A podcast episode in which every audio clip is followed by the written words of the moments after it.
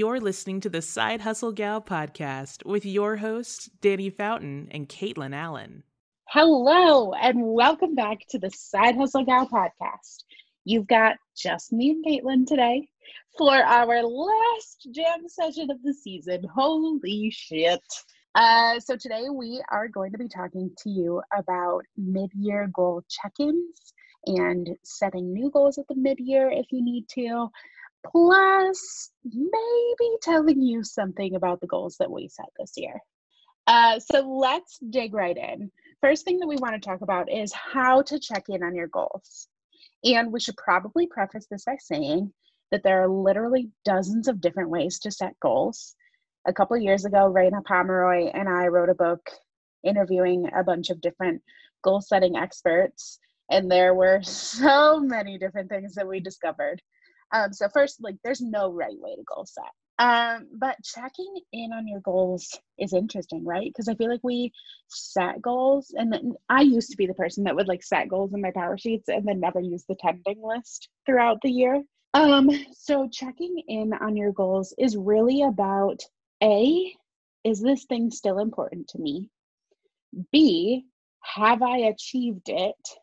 C, if I haven't achieved it, is it because of A or because of needing to put processes in place to get shit done?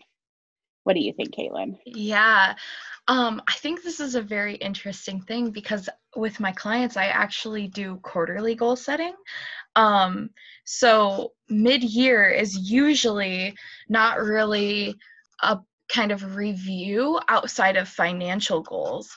Um, but I do know that if you set big goals for the year, you should be, in my opinion, checking in on them at least quarterly to make sure that they're staying up to date.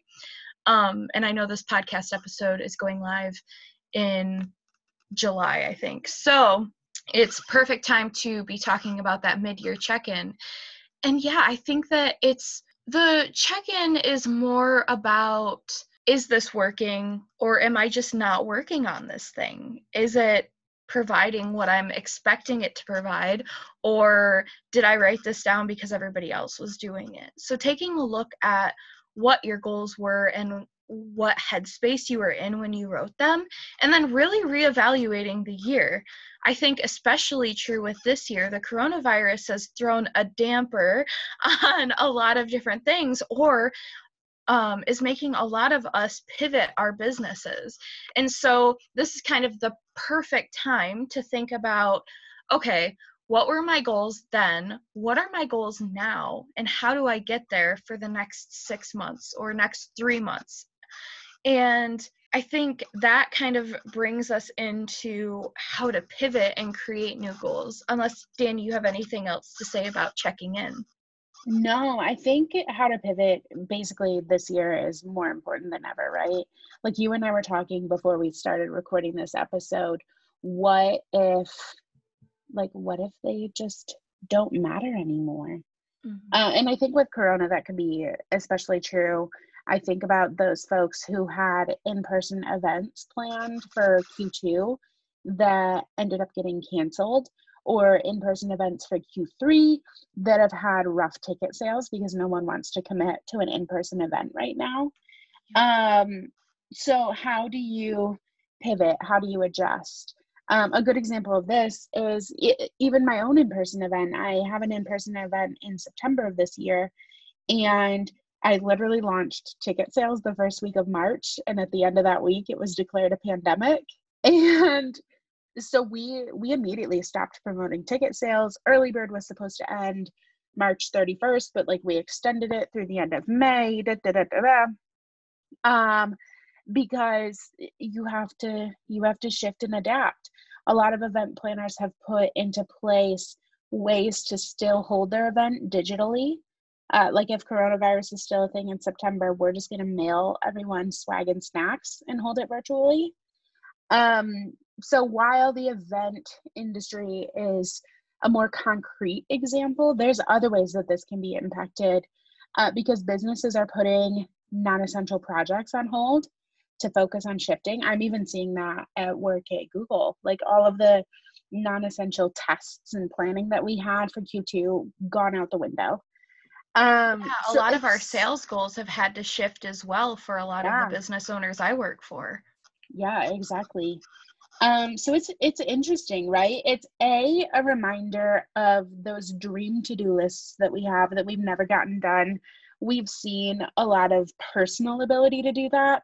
I mean, my Instagram has been flooded with people organizing their homes and doing all those projects that we never got to. A friend of mine is live documenting her home renovation that they just like decided to do since her and her husband are both at home right now.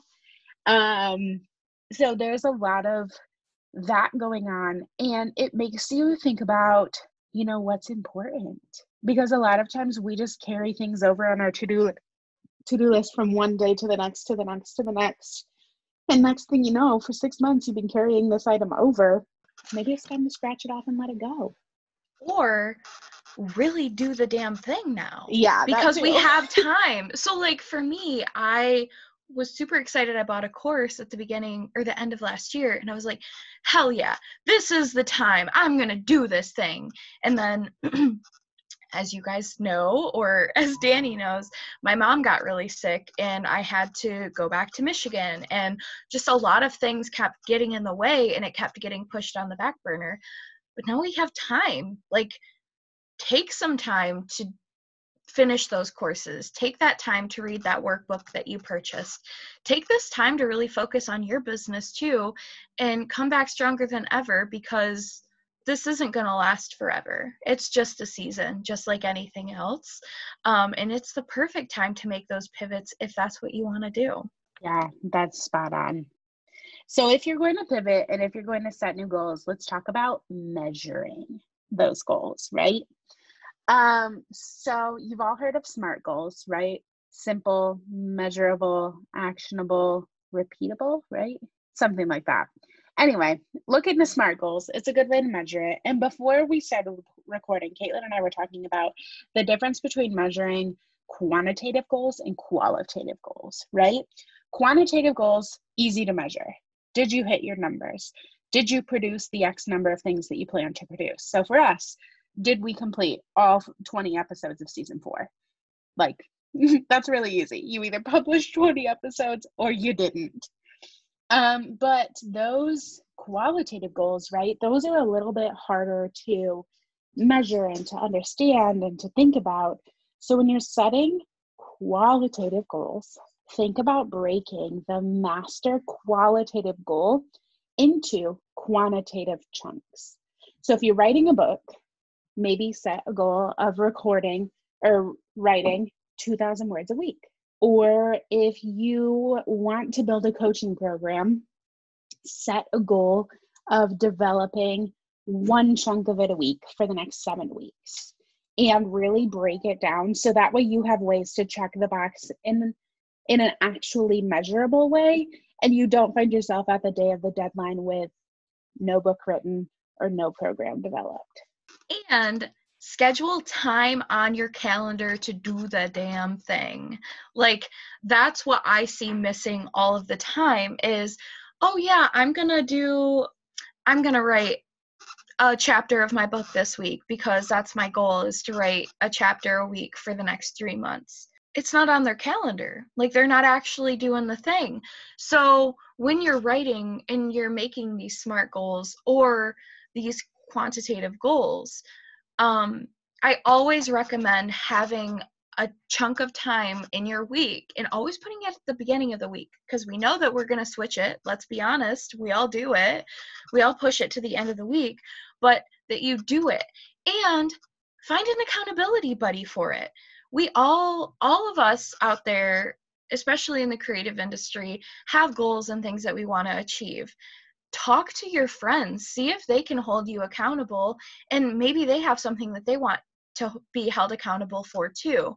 I think that is my number one recommendation is just having somebody to check in with hey have you done this thing this week? I haven't i have um or i'm working on it tomorrow instead of today like i planned whatever. Um but 100% what Dannie said. I always, always, always recommend quantitative goals over, over qualitative goals because qualitative can be emotionally charged and you can never actually get the thing done because there's no measurement to it. So always set a quantitative goal or um, make sure that there is quantitative pieces to that goal at the end of the day. Um, Let's talk about our goals. Yeah, let's do it. That's what I was just about to say. um, so if you want to see my 2020 goals, you can head to danniefountain.com forward slash blog forward slash goals dash update. And you can see the recap of what I did in 2019 and what I'm doing this year. Uh, and I have, looking at this list, I have seven goals. Uh, two of them are quantitative, numbers based, and the rest are qualitative. So, of those quantitative goals, right, I have finished paying off my debt, which as of January 1st, I had $48,000. As of recording this episode at the end of March, I have 18,000 left. So, like, we're chugging along. Um, Wait a second. What? Like, let's celebrate that right quick. Hell yeah. That's amazing, Dannie. And then uh, my other quantitative goal is to uh, read books following the Read Harder challenge. Um, and it's the end of March, and I've read 31 books so far this year. Uh, coronavirus definitely helped with that one. It may be hurting some people's goals, but it's definitely helping my reading goal. So, especially with all of these companies like um, Apple Books and Scribd, giving free access to libraries of books certainly helps. Um, and then qualitatively, I have be more minimalist, get healthy, be a better caretaker, uh, transition my business. Um, so the transition my business one is done. Like I rebranded, that launched sometime in January. Life is good uh, and the others i'm just working on right? Like but can we talk about how you how do you check that off of your to-do list? How do you know when it's completed? Do you have like after you've written that qualitative goal how do you know when it's done? It's a good question right? Um you kind of have to write down the measurement. So going back to when we were talking about measuring when you write a when you write a quantitative goal it's easy there is $48,000 of debt. When that number is zero, that goal is complete. Cross it off. When you set that qualitative goal, transition my business fully from its current iteration to its future state, like that's Vegas as fuck. But uh, I had already committed to a rebrand when I wrote that goal. And so the the way that I decided to measure it is launch the rebrand and book one new client under the rebranded like entity, right? Um, so check, check. And for me, that's complete. So when you're setting those qualitative goals, define how you'll measure it. And if you publish your goals publicly, like I do, you don't need to publish the measurement metric, but have it written down somewhere. Yeah, that's what I wanted to get at was making sure that you're writing down kind of what it means to finish it because I've worked on lots of teams where we've set goals and then at the end we're like so I think I hit this goal, but like we never really figured out what it meant to finish it. Um, so I think that's something that uh, is definitely something that's lacking in goal setting that a lot of people don't talk about.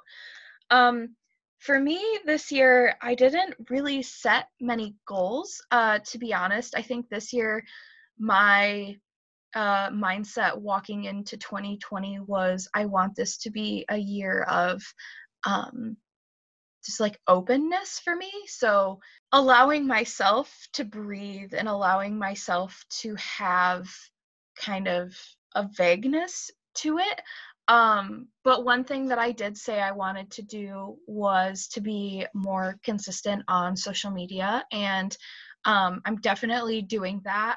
You'll see uh, Instagram stories from me, Instagram feed posts from me, something that uh, was very much lacking before, and more talking about business oriented things and not just personal.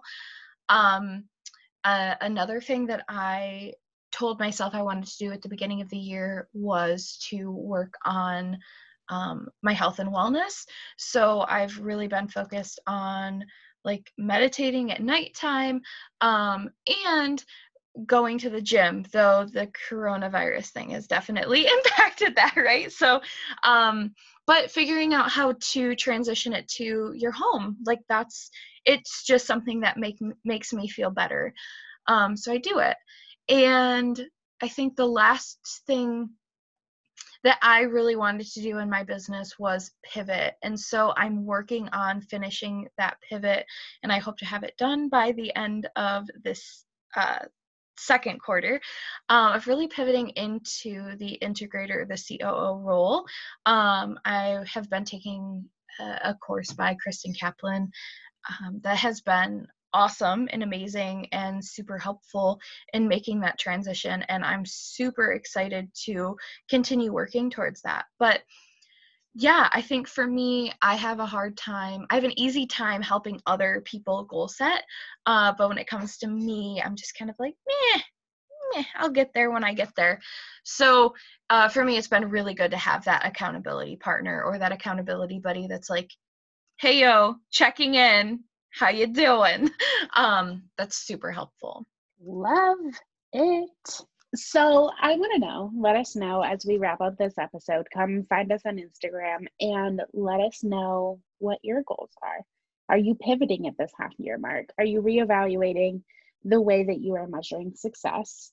Come strike up conversation. We'll have some resources in the show notes for you to make this a little bit easier.